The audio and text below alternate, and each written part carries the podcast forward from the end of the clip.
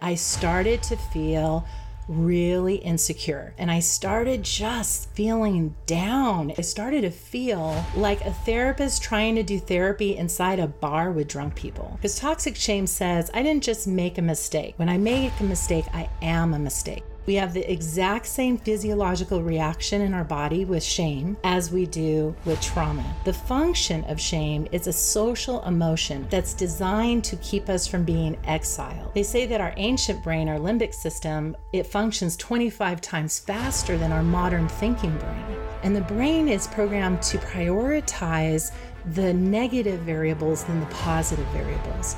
And when people say, don't compare, what I want to say is, you absolutely neurologically cannot help that. Your body is wired to try to compare am I part of this or am I not? Every single human being will have this experience. It's universal and it does not select or discriminate against anyone. We will all have it under the right conditions. The very solution my brain is offering me to get more information is the very thing that's causing the problem. So, expecting ourselves to not ever feel body shame or not having a shame response or trauma response is like expecting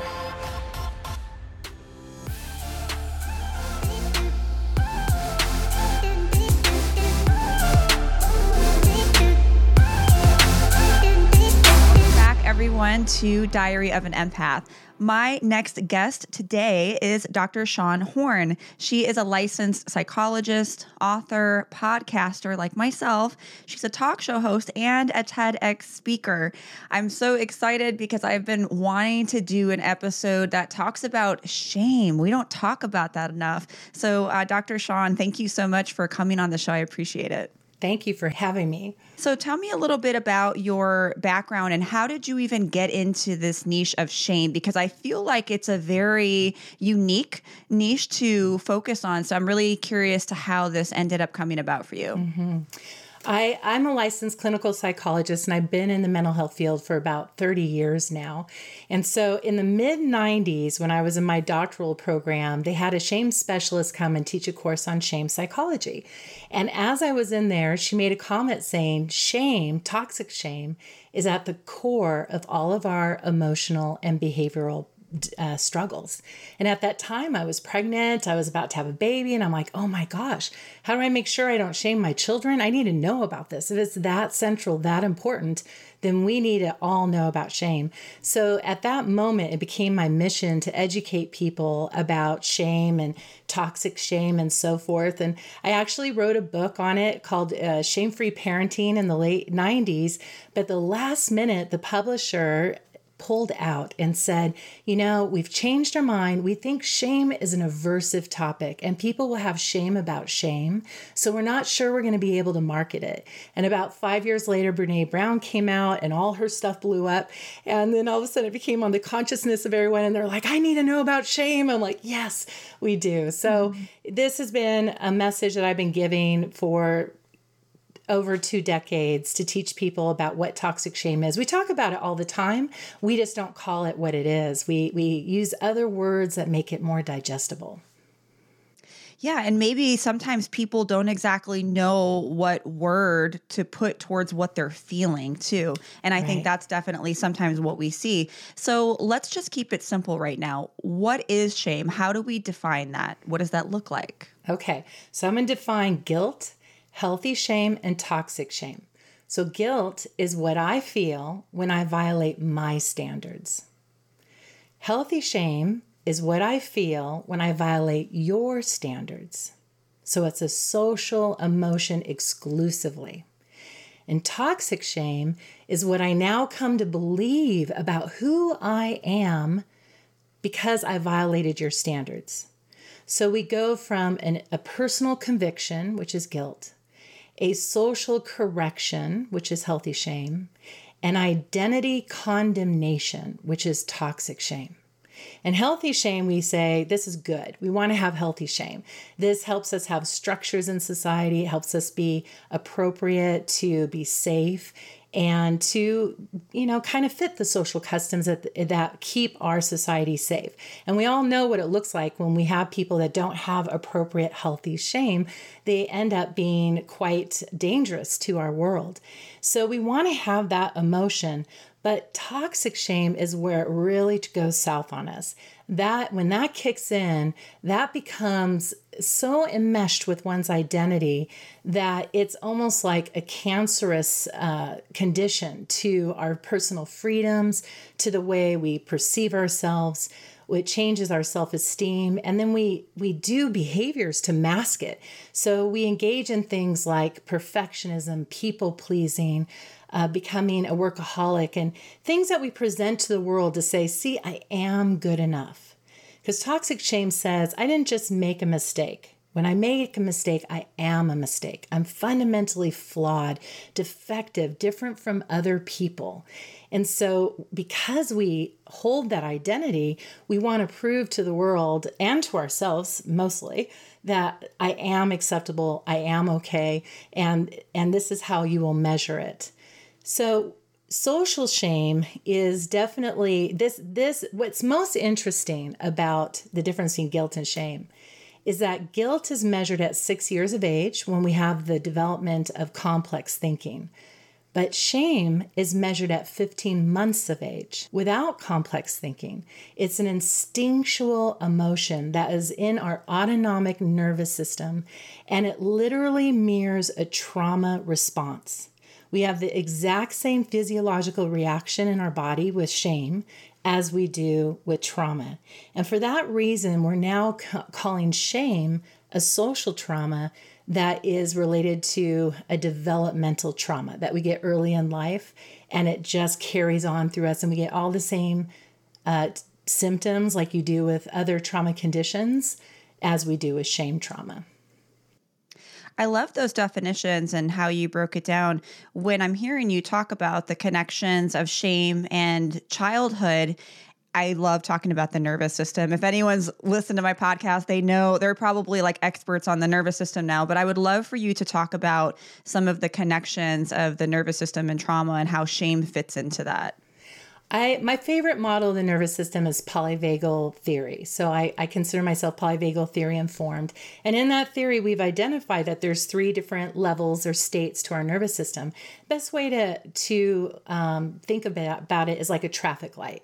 When you're in the green zone, you feel comfortable, you're at peace, you're grounded, all is well. You can be creative. Your mind is in the most optimal condition. You are moving towards people. You have motivation. Everything's great. But then something activates us, something triggers our nervous system, and then we get all the chemicals that begin to charge up our body, getting us ready to fight or to flee. And this is the sympathetic nervous state, the yellow zone, which is where we feel a sense of urgency, we feel irritable, anxious um, I got to go, I got to get out of here kind of, of, a, of a feeling.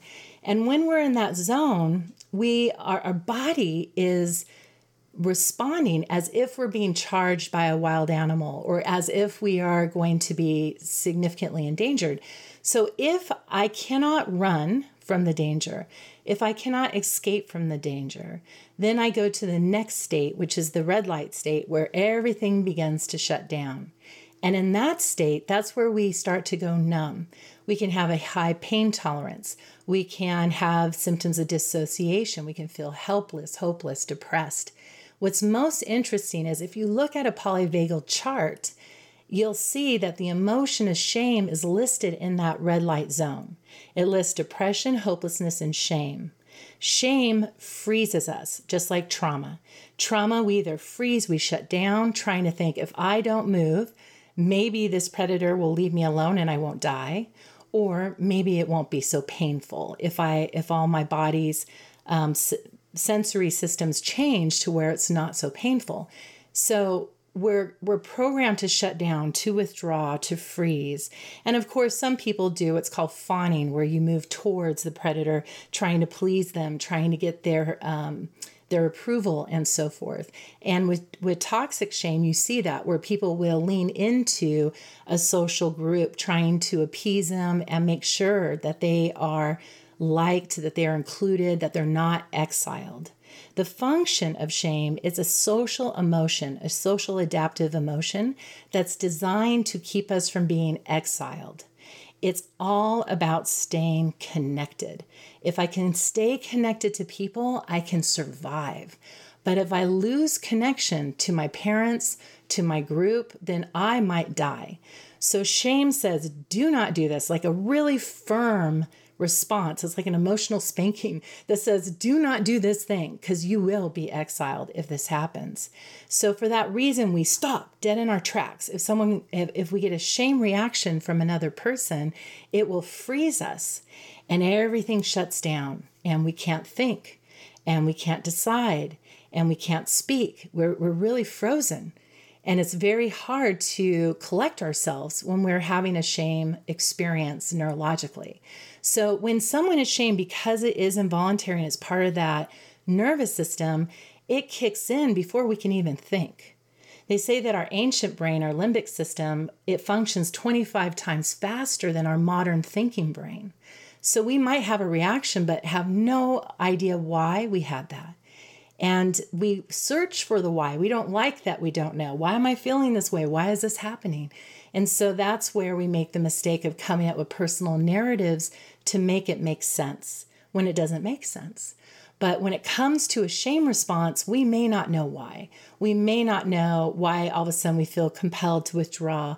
But what we can do is learn what this, the symptoms look like so we can recognize, oh, I'm having a shame activation. And then we can use our tools and our skills to kind of help ourselves through that. Such good points because like you said, we still, you know, we think because we're in modern times, right? We are used to technology, but the reality is, is that technology has not been around a long time.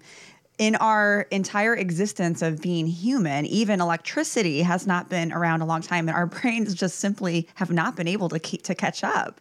And I think naturally our brains want to make sense of the world around us. They it wants to make sense of what's going on. So I think your description of that is spot on how sometimes we want to make sense of why we're feeling the way that we do but oftentimes more than not we may not always understand it but our nervous system literally remembers trauma. It stays it stays stagnant in the body.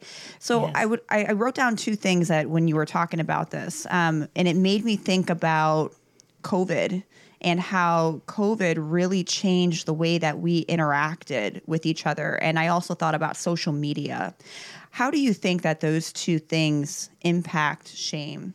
Yes this is what my TEDx talk was all about is this very Great. thing because it's my it's my belief that it is because of this change in communication that we're seeing the increase in mental health struggles in the last 4 years.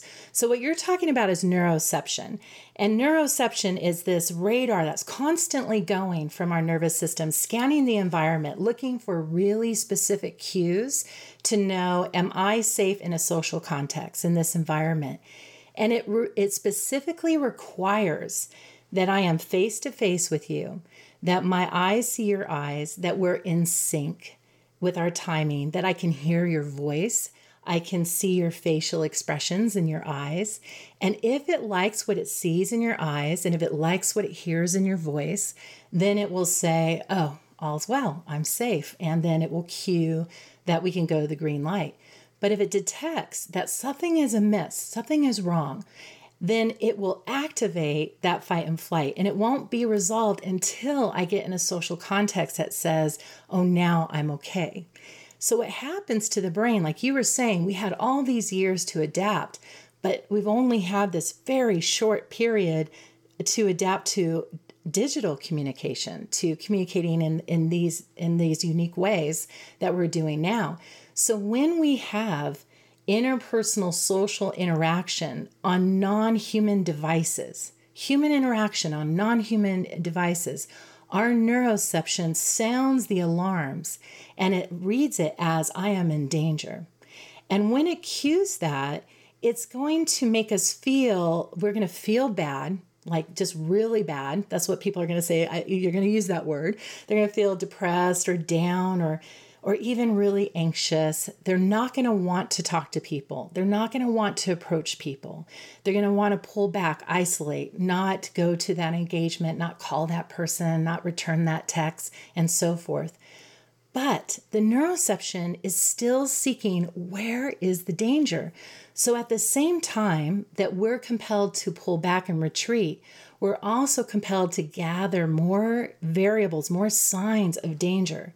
So, how, what that looks like for us is that we lean into these platforms where social interaction is occurring, which is social media. We lean into it saying, What's going on here? Am I fitting in?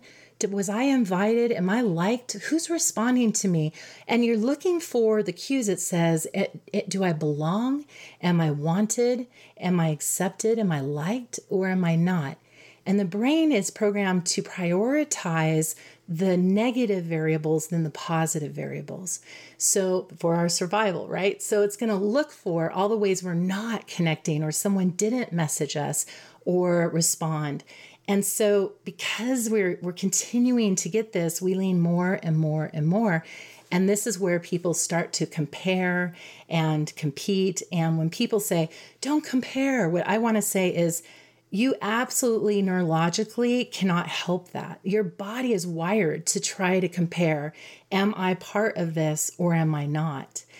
But because we have this modern brain, we can catch it and we can use that as biofeedback to know like gosh I'm I'm not feeling good. I'm starting to compare with other people. Okay, pull back. What's going on? Oh, I've been talking to people on Zoom. I've been texting, I've been emailing. I haven't been face to face with my loved ones and I've been pretty isolated. I'm starting to compare. I'm having a shame reaction. I'm having a shame trauma biophysiological response in my body. It's not personal, has nothing to do with who you are, your story, your experience, your um, anything about the person personally.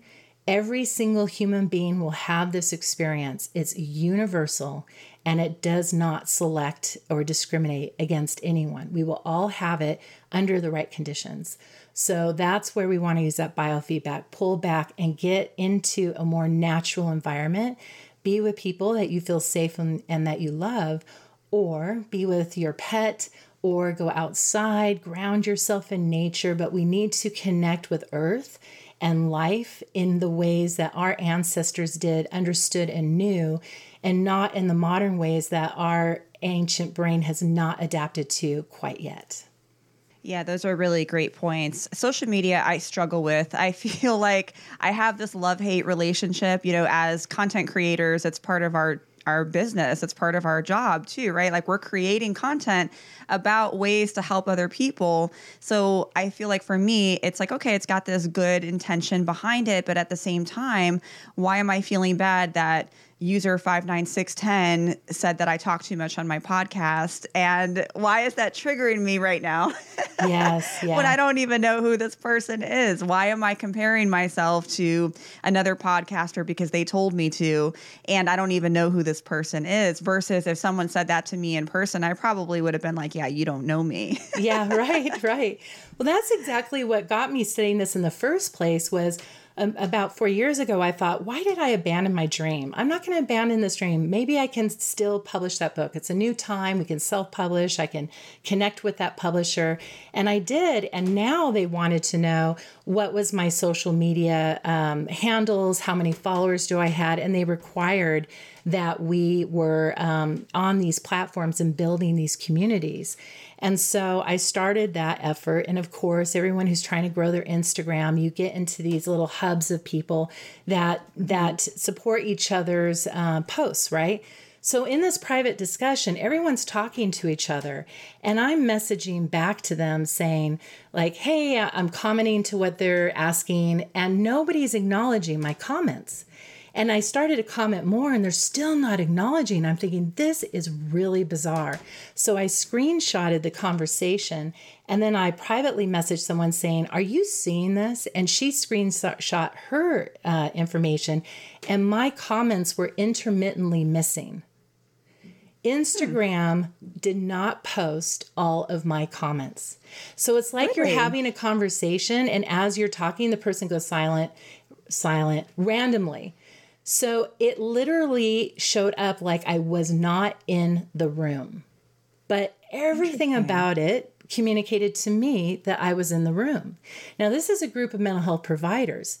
And so we all start talking about it. So we all start sharing each other's screens. And we see that some of our posts aren't being shown to some of them, but to others. Some of our comments are shown to this select group, but not that select group. That you're in a conversation, but it showed that you weren't there. And all of us, all 15 of us, had the exact same experience. And when that happened, I realized it was really messing with us. And mm. when that started happening before I understood it, I started to feel really insecure. And I started to doubt myself and I started just feeling down and negative. And I'm like the, uh, you know, lots of energy positive person typically. So this it doesn't make sense that I'm feeling depressed, that I'm feeling like I don't want to talk to people. And so when that happened, because I'm a scientist, I start observing that and saying, this is unusual. This is not my go-to. It doesn't, it doesn't quite fit. So what is happening here? And then as I started researching it, it brought me to this information that hadn't quite been, it's it's people are sort of talking about it, but not as directly as I outlined in the TED Talk. And that's part of TED Talks. You have to have a a um, a unique idea that's worthy to be shared is their like tagline, right? So you have to have a unique idea. And so mine was that social media does activate this shame trauma response because of the way it is. But I discovered that through my own journey of it head tripping me. And here I am, a 50 year old woman who's been established. I, am I'm, I'm well known in my community. I'm I'm do very well professionally. So there's no reason for me to be having an experience of where I'm doubting myself and I'm doubting my professionalism. So this right. was really uh, it was a very intense experience. And and then when I discovered all this, I started to feel like a therapist trying to do therapy inside a bar with drunk people. That's how it's it a great felt. analogy. That's how it felt being on social media, like, you know, giving mental health stuff on social media. And I was really conflicted because I'm on a platform where people literally are drinking, like they're drinking the alcohol, right? And they're getting intoxicated with the negative hormones, but they don't know it. They don't know that they've got these they're saturated with this persistent level of cortisol and adrenaline and dopamine highs that yes. are causing them to have dopamine crashes. And I'm participating right. in this. And yet, if I want to chase down my dreams, these these people the dream makers that can make that possible are requiring that i'm showing up on that platform so it's kind of how we market, how we get exposure. If it's not there, it's on YouTube or somewhere else. So you're really conflicted.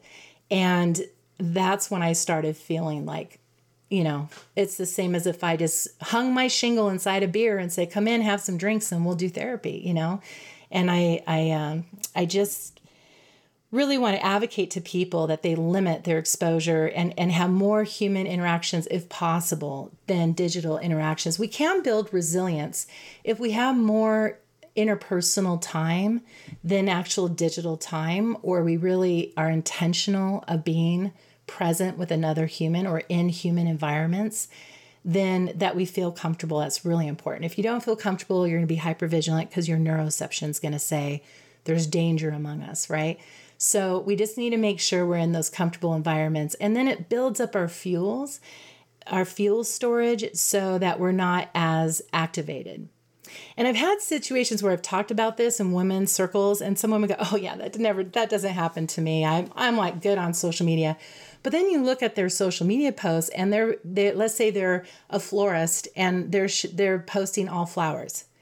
There's no personal risk in that they're not there's nothing about them that's showing up. Their voice their appearance their story their journey right? But those that are showing up saying this is me this is my story. I'm i am the product. I am the voice the appearance the the message then we are in a very vulnerable situation and more prone to have those kind of social um, triggers of shame than someone who's showing up very risk free, where they're just doing uh, non personal posting. It's it's different ways of showing up on social media. So sometimes when people will say, "I don't have these things happen to me," that can trigger a shame response at someone else because they're like, "Well." Why is it happening to me?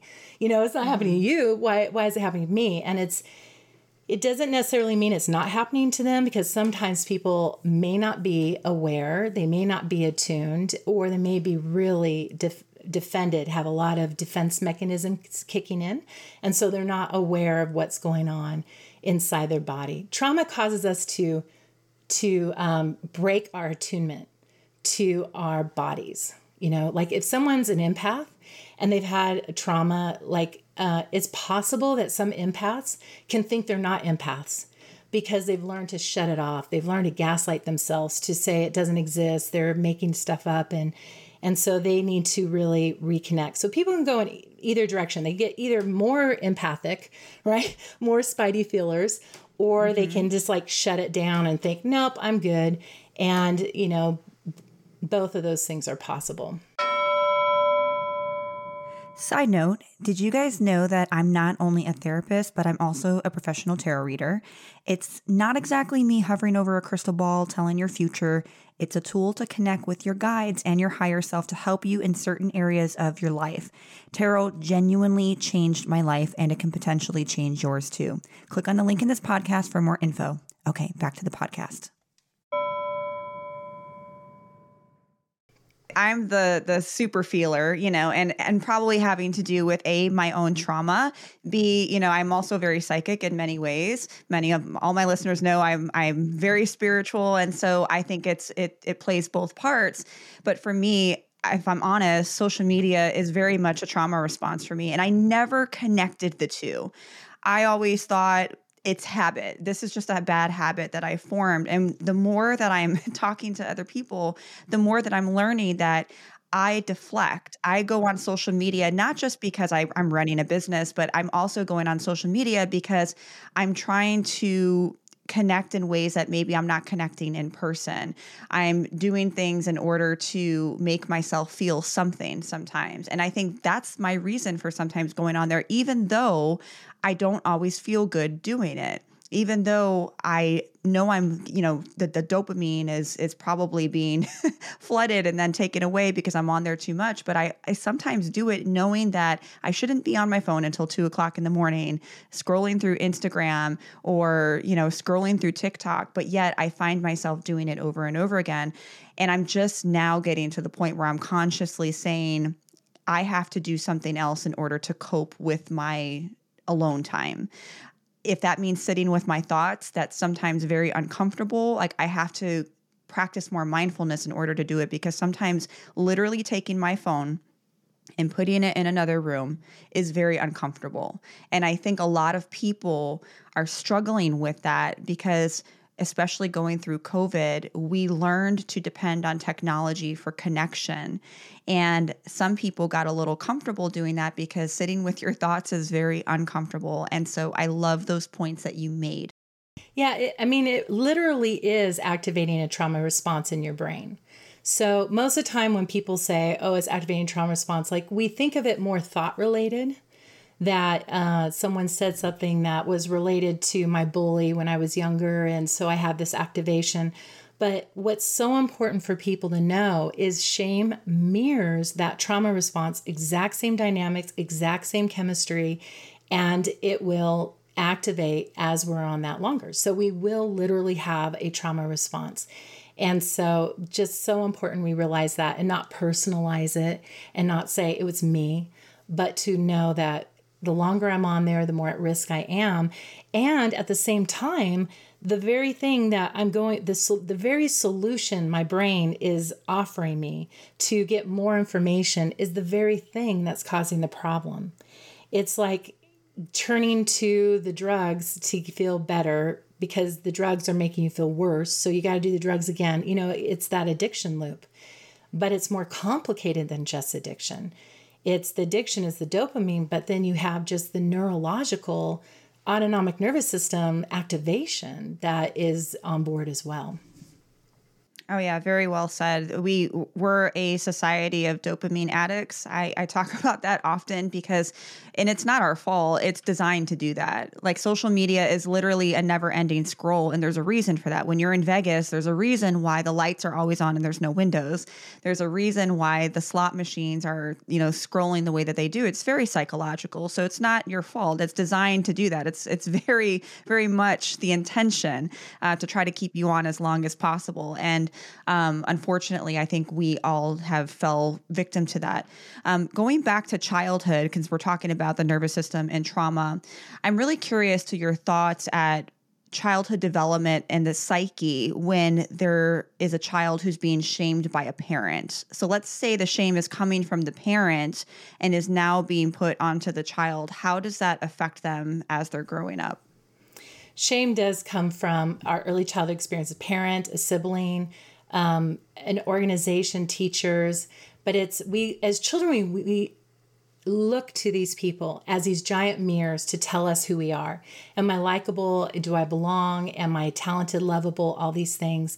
And we take the message of what they say and what they don't say, how they touch us or how they don't touch us, as like God's word about who we are and adopt it into these core beliefs of I am, and then go through life collecting evidence to prove that those messages indeed were true. And we're very motivated to prove they're true. Even, and, and a lot of therapists don't realize this. When we are in therapy and we say, Good news, this is not yours. Your parents were abusive, they're emotionally abusive. It doesn't belong to you. How they treated you is more to do with them than it was to do with you. In that very moment, we create a psychological crisis for them. Because as children, our brains are saying our parents are godlike. I am 100% dependent on them for everything. And if they're unable to meet my needs, psychological needs, physical needs, that is a state of living terror. That means I am living every day in this state of terror, not knowing, am I going to be okay? Am I going to have food, a roof? Uh, what's going to happen? Life is not predictable. And children need their world to be predictable and connected. So when we get shamed, and it can be very big, like we think about with emotional abuse, like a parent calling them names and belittling them and so forth, but it can also be very small, micro shames of, uh, honey, you've gained a little weight, don't you think? Mm-hmm. You sure you're going to wear that? I don't think people are going to like it if you show up like this, right? We get these little messages that tell us don't behave, feel, look, act like however. And when we get these little doses and we see them in the media and all these things, we can get, um, we can experience this shame. So, shame, because it's motivated to keep us connected, when we are shamed, we have a break in the connection. And what we call this is the interpersonal bridge of connection. That, like, imagine a, a, little picture you have the little person and the adult and their little hearts, and there's a little rainbow connecting their hearts and the parent got mad at them or was absent or unavailable or something happened and there was a rupture in that connection, we require that there is a repair. And the way that we get the repair is by them coming in and making it right. You know, if they got mad, say, honey, I, you know, I love you. This behavior wasn't okay, but I love you. You know, they mend it.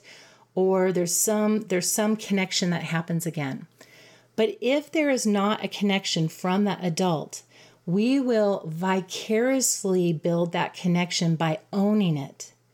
It's not my parent that's unable to parent me, it's me. I'm the problem. I can live with that reality. I can't live with the reality that my parent is unable to parent me, but I can live with the reality that I'm fundamentally flawed. So here you grow up and you're an adult and you get this message of like, guess what? You're not flawed. This is great news. Now, two things happen. One, you get angrier than a bee's hive, like, oh my word, you mean they did this to me? Like, my whole life has been affected like this. I've struggled with these things because of their failure to parent me uh, in the way that I needed and so forth. And then you go through tremendous grief grief for your childhood, grief that you lost that, that you didn't have what you needed. And if we say to that person that their parent is not able to be ever really the parent they need or want, because of some fundamental thing that's going on for them. Like, let's say they've got, um, they have a personality disorder, or they're narcissistic, or they're, um, you know, maybe at, on the autistic spectrum, or something's going on where it's like or, organically, this is what we got with their brain. And so they're they're not able to be attuned to you in the way that you need in, you need them to be. When they really come to terms with that, then they experience grief over the death of the dream and the hope that maybe someday this can be repaired. And sometimes that's so overwhelming for people, they'll go, Nope, I'm flawed. It's much more comfortable, it's much safer, and we can continue to pretend that it wasn't as bad as it was. And our parents are really able to love us and be there some way, somehow, if not now, maybe sometime in the future.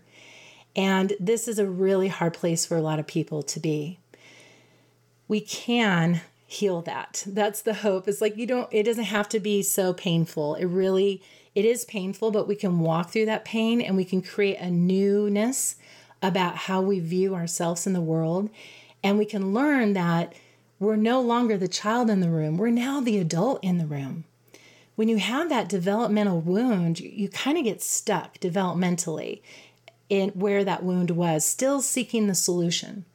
I tell my clients it's like you had a play and it was a really bad scene and there wasn't a happy ending, it didn't end.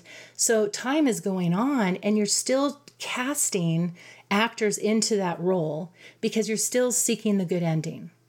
So five years later, the play's still you're still playing that play and you're casting people and putting them in, putting them in, but it's not giving you that end result. And so we have to lay that play down and start a new play and really recreate our lives, reinvent ourselves. We have to unlearn who we think we were to relearn who we can be, to, to transform from the person you were programmed to be into the person you're designed to be. And this is the healing journey, and, it, and it's new and it's different, and that can feel uncomfortable sometimes for people, but it can be very exciting and it can be very um, rewarding. And we can really accomplish things that we never thought were possible in that journey and really discover that we can be loved, we can love, and we have authority now. We're not vulnerable like those children. Where when you're stuck, you still look at the world as they need to be my solution.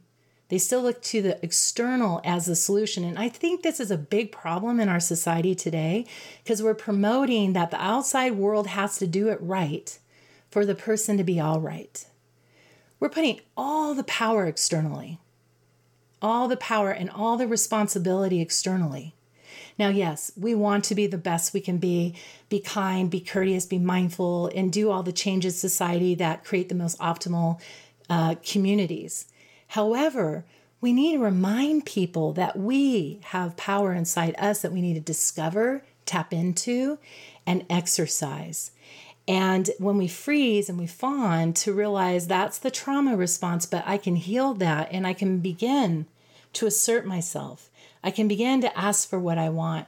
I begin to give myself permission to make mistakes, to be quirky, to be human, to be the flawed person we all are. We're all perfectly imperfect. And so you can learn how to really give yourself that compassion, self acceptance, radical acceptance, and then really begin to build a new chapter as the adult that you are as you are also loving the inner child inside you because now you are the, able to be that parent yeah that was beautifully stated how do we do better as therapists on the other side of the seat instead of telling somebody hey it's not your fault because i think naturally even if even if you're not the therapist even if you're the friend or you're the family member or you're the spouse or the partner we want to sympathize and we want to empathize. And I think naturally, some of time sometimes our first reaction might be, hey, that wasn't your fault. That's not you, that's them. So how can we better support that or what would be a better response to that? That statement, saying to someone, this is not your fault, is engaging the in- intellect, is engaging the modern brain. It requires insight. And it has this assumption that if you understood that, hey, you'll be much better so if you could think your way through all these things, you would have done it a long time ago. If we could reframe it and it changes everything, we would have done a long time ago. It's really two components that we need to tackle. We need to tackle the body, the somatic experiencing that we cannot get to with the modern brain. So here's a here's the analogy I like to use. It's like a, a child who's falling and the child freaks out, looks at the parent like, Am I broken? You know, I'm feeling pain, I'm feeling all these things. And the parent can either react or respond. Now, in this analogy, the child falling is your autonomic nervous system. It's the issues in the tissues, it's your body, it's all that the body has experienced. The reaction of the response is the modern brain. And what we're doing is we're equipping the modern brain to understand the fall, to reframe it, to know, and then to know what effective action to take. If we don't know what effective action to take, if we don't know how to understand that fall, then we might react with alarm. The child freaks out, we freak out, and then here we go in that cycle. You see that with panic attacks. Someone has panic attack, the person doesn't know why. They're like, oh my gosh, this is hijacking me. And they freak out, body freaks out more, and here we're stuck in this loop. But when we do work with people on healing from panic attacks, we're teaching them about this is why your body is having this response. And here is what you can do to intervene with, with your physical reaction. So you have that awareness now, and you begin to practice the, the mindfulness skills of observing your body's biofeedback so you can recognize when it is fallen and when it's really rattled, you can begin to get attuned to that. And then you can begin to use your skills that you're learning intellectually to intervene in what's going on. So, a lot of our experience, some of it's involuntary in our body, and some of it is being exasperated by our thoughts, our core beliefs, our mindset. And that is what most people are tackling. And traditional therapy tackled that solely.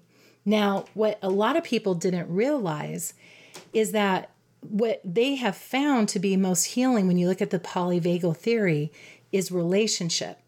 And if you are in the context of a compassionate relationship that radically accepts you, that can be witness to your story and your pain and still be there for you with love, kindness, acceptance, that heals, that heals that response and can get us to that green light.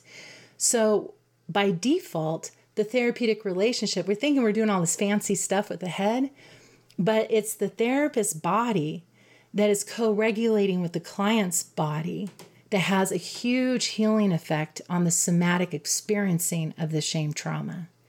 So, if you have a therapist that is really able to co regulate, to be calm and empathic and connected to your emotional experience, not trying to change it, not trying to tell you to be better, feel better, but really can sit with it and tolerate all the pieces in this loving, compassionate way.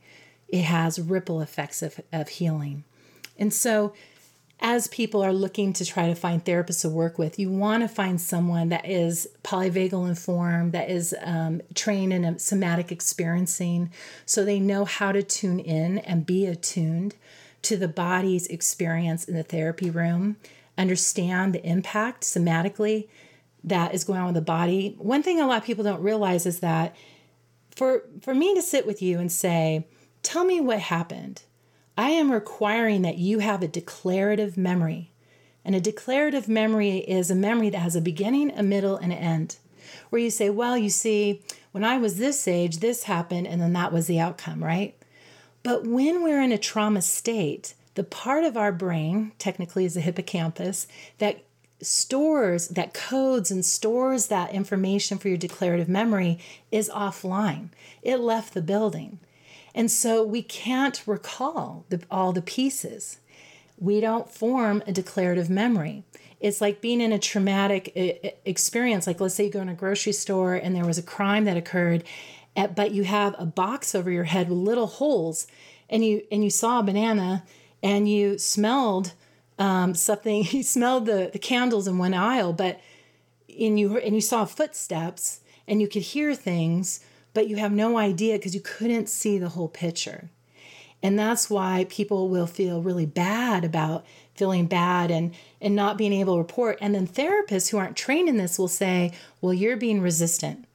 You're being help seeking, rejecting." And they shame the client for being unable to do something they cannot do. And what happens is when clients experience shame in therapy, but the therapist is not really trained in understanding that, the therapist will experience shame as well. They'll start to think they're ineffective, they're not doing a good job, that they failed in therapy. And when that happens, it starts to go south. I believe that clients do not fail therapy, it's the therapist or the therapy methods that are failing the client. So if it's not a good connection, if you if you're trying to make this therapist like you, you might be fawning with that therapist. If you're if you keep telling that therapist this is my truth and they're telling you you're not thinking right, that your truth is not the truth and they're being more corrective, this is not the right therapist. You need to find someone who can really join with you, really uh, try to deeply understand your story in empathic, compassionate way, and at the same time, challenge and give you new skills and tools. So you're kind of balancing that uh, synthesis of opposites, of understanding and pushing for change at the same time. And that's dialectics. And I, I learned that, that philosophy from dialectic behavioral therapy, DBT. And so you kind of blend some of these things. But I would encourage people who are wanting to heal from shame, from trauma, to really seek out a therapist that doesn't just say they're trauma informed, but to know, well, how are you trauma informed? You know, have you done somatic experiencing? How are you polyvagal trained? You know, there, there's even this um, method that uh, the fa- the developer of polyvagal theory, Stephen Porges, uh, invented and developed called Safe Sound Protocol, and it's a music therapy to correct your middle ear muscle that gets stuck in uh, trauma responses. And that muscle is uh, connected to regulating your nervous system. So I got certified in this, started doing it, and I, it's only five hours. People have miraculous outcomes. I accomplish, they accomplish in that five hour time period more than any therapy I've ever seen anyone have, any medication. It is it is the closest thing to a miracle in my book. I am wow. like such a big fan of it. It is so weird. It's like, how can listening to this music, you know, and you listen to the music and it's like, well, these are just songs on the radio. You can't quite figure it out, but you feel your body reacting and there's lots to say about about that treatment. But it's uh there are new interventions like Safe Sound Protocol and other things that help the body to correct where the nervous system is getting stuck so they can actually get it loosened up and and then benefit from the therapy that they're getting from traditional talk therapist. I love that. And I think it's important too. We live in a society of coaches and there's no there's no shade against coaches out there because I know a few one in particular who I've had on my podcast, um, Amy Fiedler, amazing. I freaking love her. But I think it's important when you're dealing with trauma to really make sure that you are working with somebody who has um, education in evidence-based therapies and modalities and you know just to make sure that you're working with somebody who really understands trauma uh, both from a clinical perspective and you know making sure that they've had their experience. So i love how you really narrowed that down. I do want to talk about I wouldn't call it controversial, but I think it's a topic that is not talked about enough. I think with Instagram and Facebook and TikTok, we're starting to be more open. Um, but I would love to hear your thoughts on body image and shame because I think that that is so prevalent with social media. Uh, the expectations that are put, especially on women and young teens. We've seen from the research that even with Facebook and all that drama that happened, that a lot of the statistics are showing that it it has tripled um, young teen suicide. It has um, worsened how teenagers view themselves and their body images. We know this to be a problem, yet nothing is ever done about it. But I would love to hear your thoughts on what that connection with shame and body images. Yeah. Anything that is diet culture is um, I would argue, uh, shame bound. It is saying that we have to change your body and why. And most uh, people get really focused, hyper focused on their physical appearance. And so when I stepped out of diet culture about five years ago and I just made a commitment to myself. I wasn't going to talk about diets, weight, size of clothes, how I would lose weight, or anything. I just wouldn't hold those conversations. I Good literally held no conversation with anything, anybody because that's all they talked about. it seemed like everybody's mm-hmm. talking about rules of food, food selection, some workout, something like this. And whatever we resist persists. And this is a general principle that if you're looking at, I want to get rid of this in my life, you end up really wrestling with it and getting more of it because the brain says you're going to deprive me and I need to survive. So I'm going to grab as much as I can to protect myself and you're stressing me out so i'm going to store as much as i can because i'm going into battle. So it doesn't work. It just doesn't work.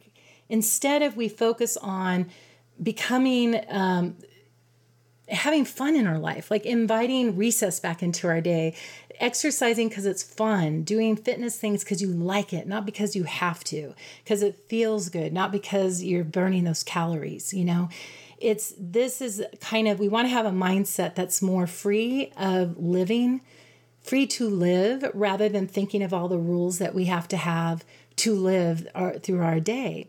And so diet culture is an area where there's lots of micro shames lots of micro shames where you see people doing body checking you know, when people stand before and they're looking at themselves side to side, and you know, you mm-hmm. see a mm-hmm. post and someone's like doing their clothes and they're kind yeah. of doing this thing, you know, they're body checking.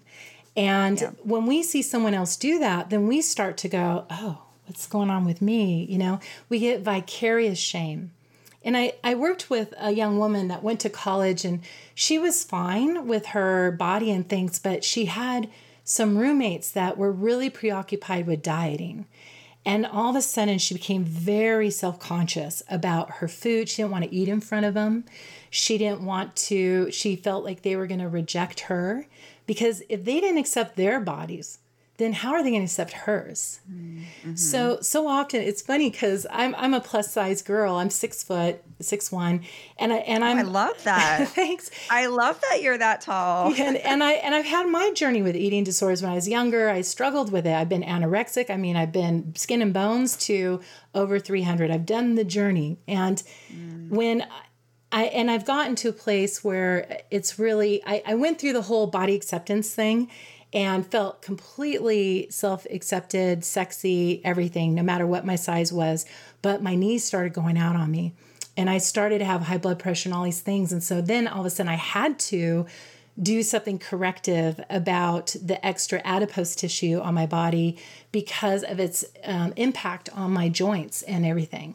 And so that was really a mind bend because I wasn't losing because I'm overweight and something's wrong with my appearance, but because I want to protect my health in the future, you know, but not getting mm-hmm. extreme with it. It's really it's a real slippery slope to to have that.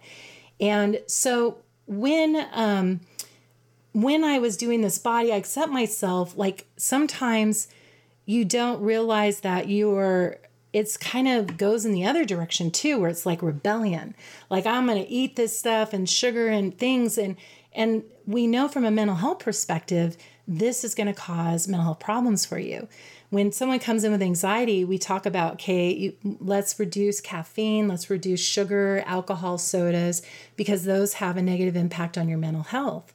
So for me i had the mistake of thinking if someone was telling me not to have that, they were body shaming me. And I didn't hear it from the perspective that they were advocating for health because I had a shame bound view of my body. So I was interpreting it into the lens of my worldview at that time. And so I had to learn how to talk about health without seeing it through the lens of my body and shame and like something's unacceptable about me versus something, an area I need to improve and so forth. So you have people out there that are talking about the best food choices, exercise, and if they're in that diet culture talking about rules, talking about the goal is to be a certain way, we're losing so much of the essence. It's reminding me right now we're going to talk about sex, girlfriend because yes, one of the things one of the things we learned in in sex stuff is that when Johnson Johnson research came around in the 70s and they started researching how does the body get aroused? How does the body have an orgasm? They became people became informed and all of a sudden the goal became the orgasm. And that I love that goal. Yeah I know. But it lost all the intimacy because air, all intimacy had to lead to orgasm. So no longer were we just holding hands, cuddling, caressing, massaging without the goal of genital connection. And what that has resulted in is a lot of people having um, performance anxiety, erectile dysfunction, feeling pressure, feeling uh, like, what's wrong with me? I can't have an orgasm. Um, and when they are having love making, it can be more athletic. They, they kind of look at this porn thing as that's how it's supposed to be. And it's mm-hmm. really confusing people about, yes. and they're losing touch with their bodies. They're losing their biofeedback, yes. especially when they're using tools and things, they, their body gets desensitized. And so when you're working with couples, to help them recover their sexuality, to create intimacy, that is so much more beyond just the orgasm. You're you're training them to have all these interactions where you're saying avoid genital connection just caress just hold each other. And you kind of are weaving in ways of life that is more fulfilling. So that's kind of what we're doing with food and health. It's like uh, focusing on the orgasm or eating that fast food we're losing the the um, the joy that comes in savoring sitting down for a meal for three to four hours with your friends and talking with them and enjoying all that life could offer in that moment. So when we're focused on diet and workout, it's like eating fast food or just doing athletic sex for orgasm and not having anything else. I mean, it's like you're you're losing the big picture. So it's really it's really a mind bend to step out of diet culture and and just everything about diet culture saying your body's not okay. And what body is the standard at that time? What body is the standard? You know and then you're going to chase that down. And then everyone we go from skinny mini to you know getting your your bootylicious going on and then back to skinny you know like what is it right. you know and so and people chasing those standards down those are people who have the shame shield that's saying if i look right then i will be worthy if my body's right, I will be worthy, I will be good enough. And the problem with social media is that there's a lot of um, emphasis on um, over sexualizing women and anybody at this point, really. And they're just using objectifying people and saying, I want this is what I value about you.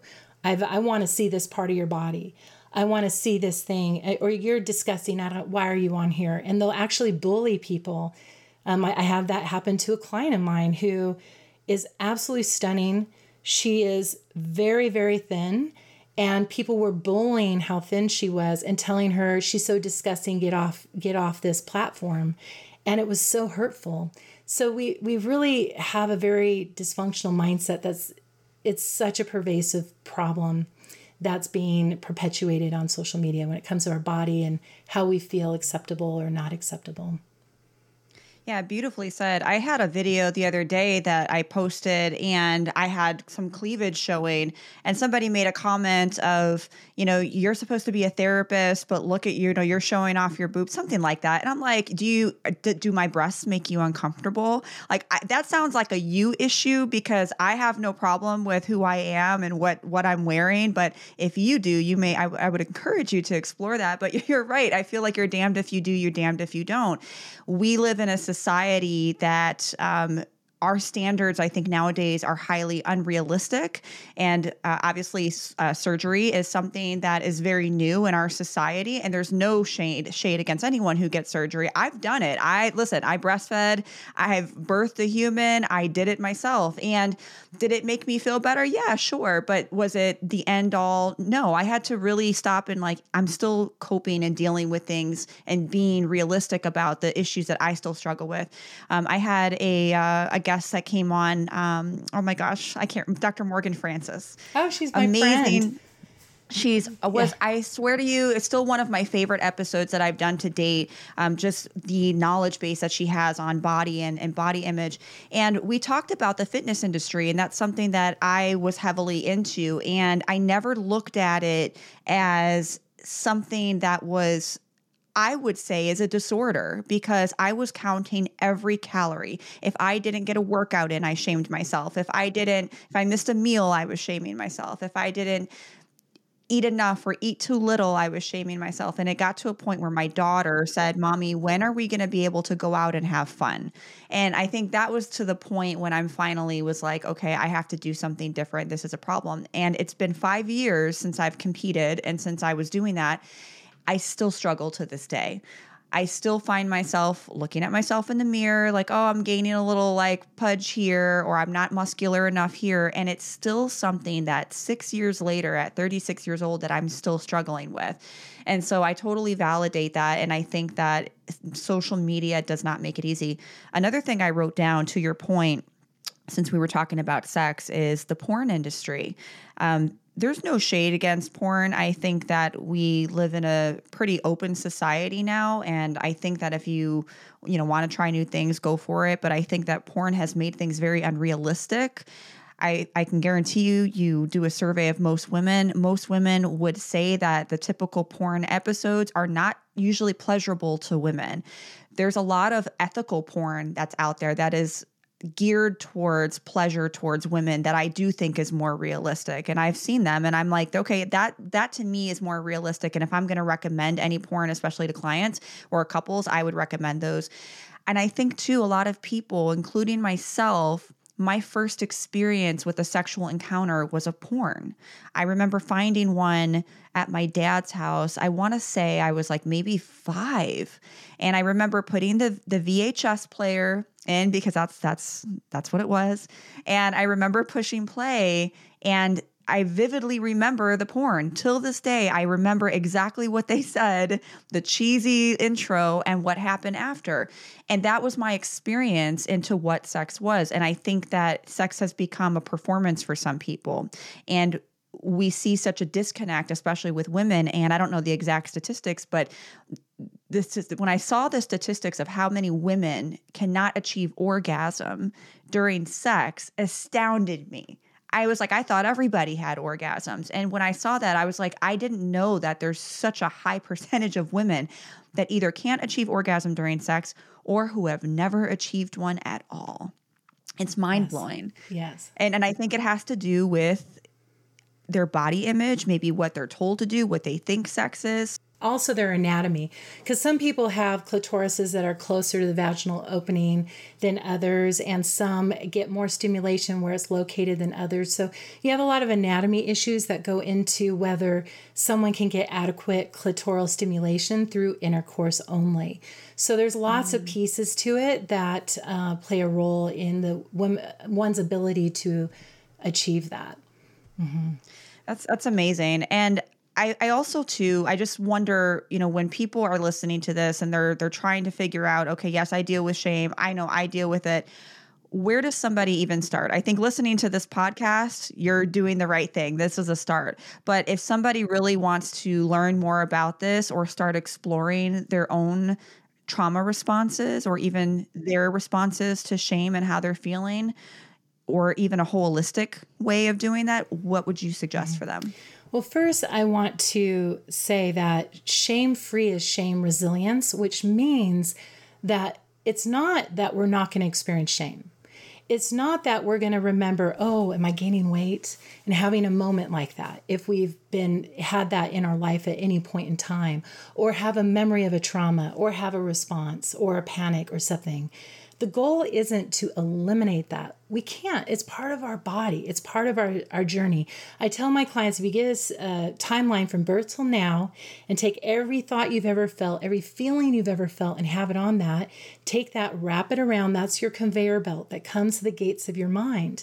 And it will bring a memory, it will bring a feeling that if you've ever had it, it will visit you. Some visit you every hour, some once a day, some once a month, once every five years, once every 20 years. You know, it, it changes.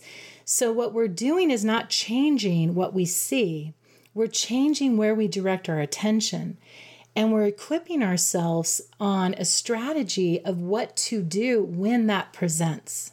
So, expecting ourselves to not ever feel body shame or not having a shame response or trauma response is like expecting the weather forecast to be sunny every day from now on, like no storms ever, right? But instead, we know oh, when the rain comes, we do this. We get an umbrella, we change the way we dress.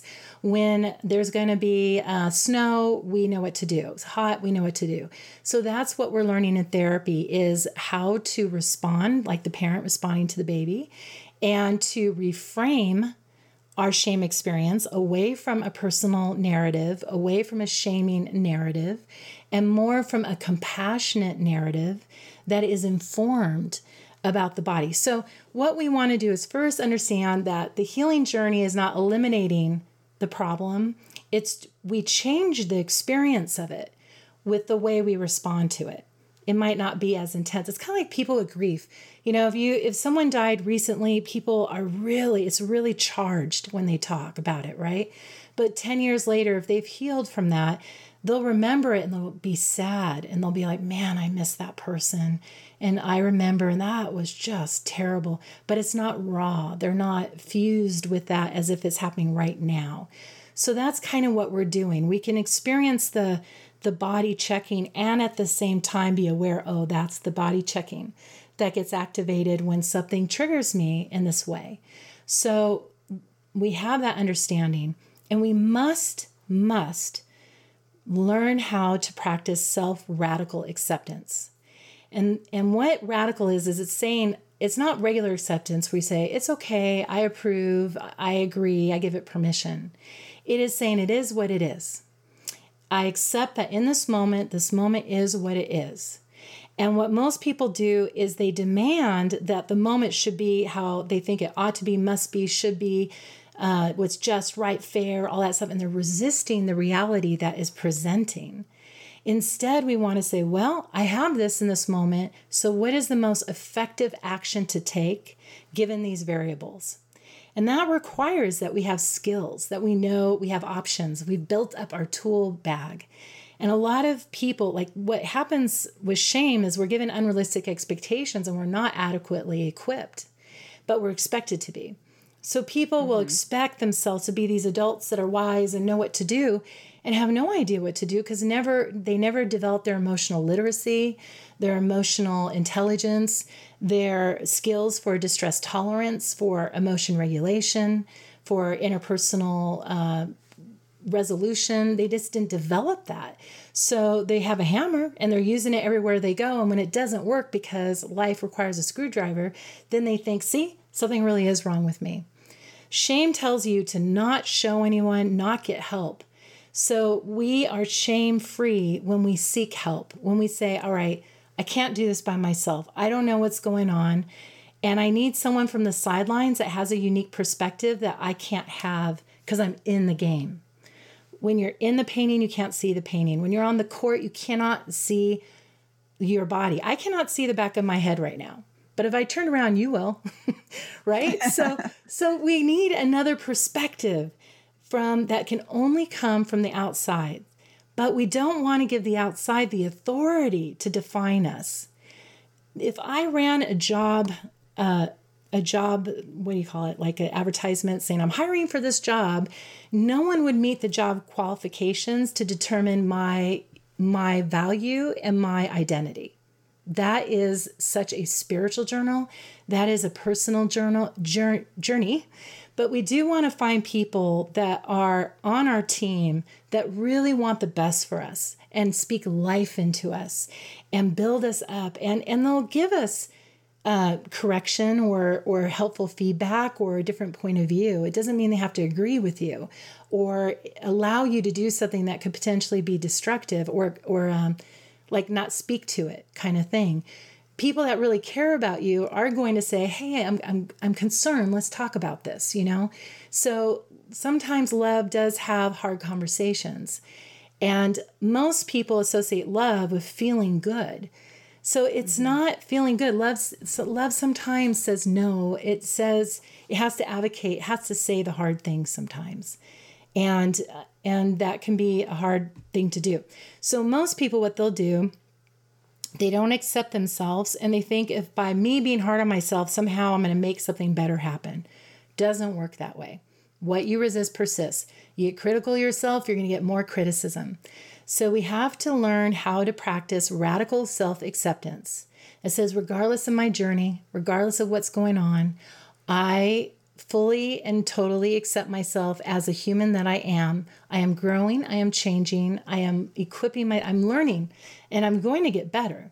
But I accept myself with compassion. So you have self-acceptance and you have you have to learn self-compassion.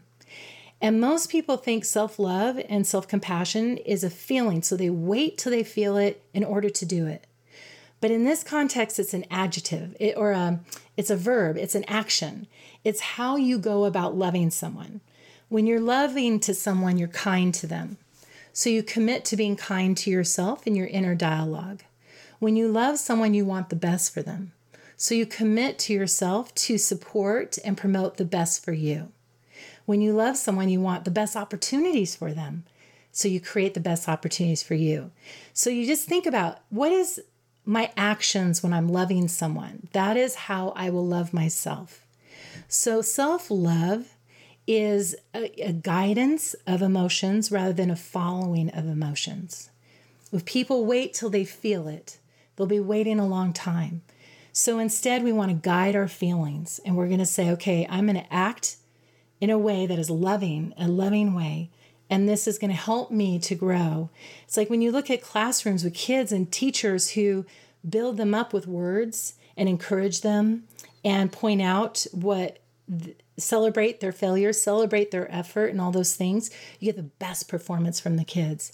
But the teachers and coaches that are critical, be shaming, belittling, judging, they just get more of it. So it's a general principle that you have to make sure your thoughts and your actions are aligned with where you want to go in your future if you're thinking these bad things, you're aligning that with a negative future, you know? And this is hard because trauma response, when that's activated, we're only going to think the negative. That that part of it's like hiking trails. We're on the negative hiking trail. It's it's the path that the neural pathway that we're walking. So we have to switch neural pathways and it kind of goes against the grain because we have to open up a new trail and so it's very hard for people to have positive thoughts and positive feelings when they're in a negative state. But we can create that through intentional effort. It takes 63 days to create a new neural pathway. So by practicing thinking different, behaving different, uh, and evoking different emotions and feelings in our body, we can actually reshape our brain. Mm-hmm. So we want to have a realistic expectation about shame. We want to embrace the concept of self acceptance, knowing that that is going to support your goal. Self compassion. It's really important to know that every single person has shame, there's no exception. People think they don't have shame. We have shame. We call it people pleasing. We call it all sorts of things body, body image issues, uh, low self esteem, social anxiety. The, all of that is shame. We soothe shame with alcohol, our vices, our compulsive behaviors. We hide from shame with all our performance and ide- things we glue our identity to and measure our value with. Everyone has it. So we just want to begin to learn about self compassion, learn about self acceptance, and really learn about how your brain and your body works because that's leading. That's leading be- before your modern brain. So many times when people can't make the change they want, and they're stuck, it, it is very likely that they're having a somatic experience that needs to get corrected and attended to so that they can then benefit from the cognitive changes that they're making. I love that. I, it's beautiful. And neuroplasticity, the ability of the brains, uh, the brain to be able to change is an amazing thing. So I love that you touched on that. I want to talk about your book because you wrote a book, Christian Journal for Women for excuse me, Christian Journal for Women with Anxiety. I'm really curious as to the context of this and, and what your thoughts are with the connections of spirituality and mental health. Because I thought the title was really intriguing. I'm like, oh, I want to want to check this book out. Well, I didn't come up with that title.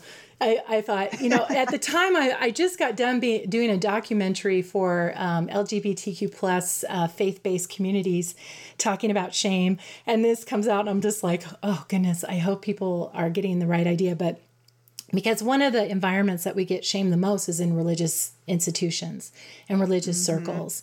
So I'm very passionate about helping people heal from religious trauma and I love that. and learning how that they don't have to become atheists to heal from that. Like you, I, I really want people to connect with their spiritual life and their spiritual walk.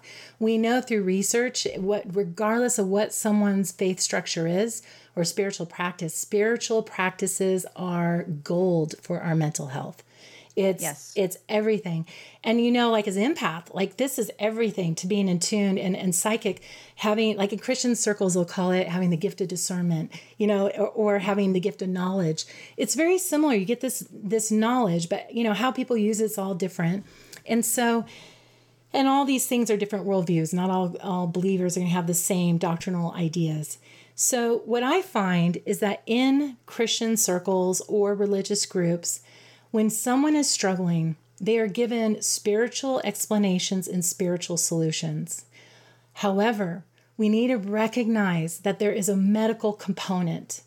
I cannot, I can pray, and that can be very good for me. Praying is good vagal tone exercise. It strengthens up your green light. But it's, but I still might have high blood pressure. I still might have diabetes. I still might not have my eyesight or be able to walk and or have epilepsy. And historically, what we don't understand, we shame, blame, and stigmatize. And the religious groups not only shame, blame, and stigmatize things they don't understand, like they'll say things like, Well, have you prayed? You know, you're depressed, you're anxious, have you prayed? And person's like, My knees are raw. I've been praying so much, you know? And then they start thinking, God, do you hate me? Like, what kind of God would do this to me? You start thinking God is sadistic and just thinking, feeling so alone and so abandoned and so not understood, and then sh- ashamed that you're not feeling the gifts of the Holy Spirit joy, peace, all these things, right? And this is very Western doctrinal uh, American church teaching, emphasizing the um, the positive emotions you have of the relationship with God. And when you're in recovery circles, they talk about how a lot of people turn to religion like they turn to alcohol and drugs. They want emotional relief. And so they have this requirement and a demand on God that if I have a relationship with you, you're going to make me feel better. So when you don't make me feel better, bye-bye, I don't believe in you anymore, right?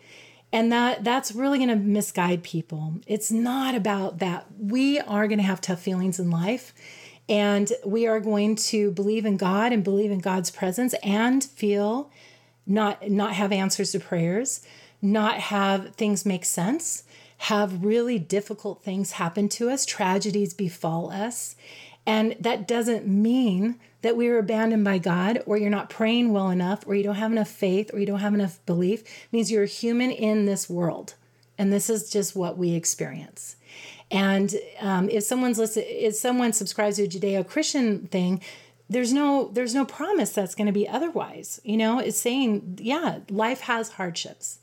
And any other religion in the world acknowledges hardships.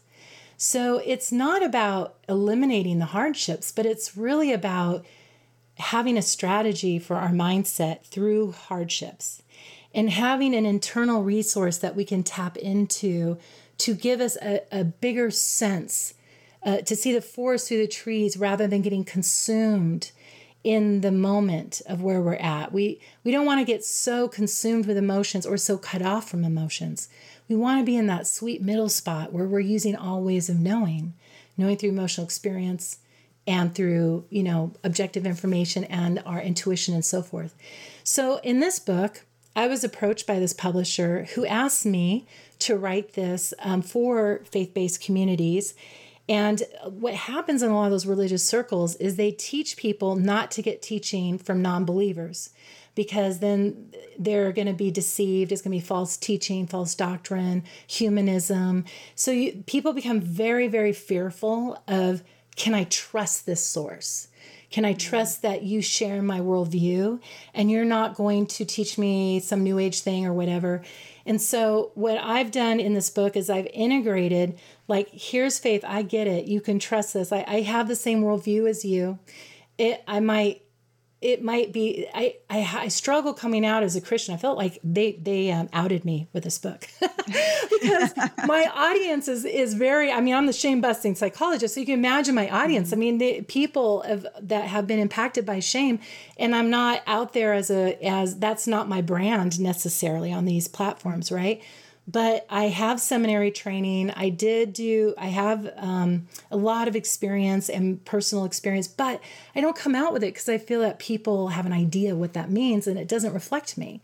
So, um, so what I've done is said, yes, this trusted resource, and I do integrate and show how these scientific findings connect with the wisdom of Scripture. And so I really emphasize this is a medical condition. Anxiety is somatic, it's in your body, it affects your nervous system, and you will be hurt if people are telling you otherwise. And at the same time, your faith can help relieve some of your anxiety experience. You can incorporate your spiritual journey in your healing journey, but it's so important to understand what is evidence based and best practice. So I integrate evidence based best practice with like a faith structure. And the publisher wanted to make sure that it was inclusive. So it's not doctrinally leaning, but inclusive to all faith um, communities. So I, some of my friends, a lot of my friends on other psychologists and stuff, um, are not of the same faith. And I gave them the book to review, and they were like, "Oh my gosh! Like, even though it says it's Christian, like this is so good." They're saying it has all this that. science and all this. So you'll see when you read it, it's not a Bible devotion. It's not a morning devotional. It's really saying, "I get it. I get that you have this walk and." you're struggling with your body and here's what will help you here's what you need to know about how your body works and and how you can tackle it from your uh, from diet liquids, sleep, nervous system, vagal tone exercises, to four square breathing, to um, quieting the mind, mental vacations. I have all these exercises in it to help inform, like that they can actually apply to help them work through their um, anxiety. But the publisher told me I couldn't talk about I couldn't write for two years anything that was substantially similar. So there's no shame in this book because that's my baby and I'm going to write about it.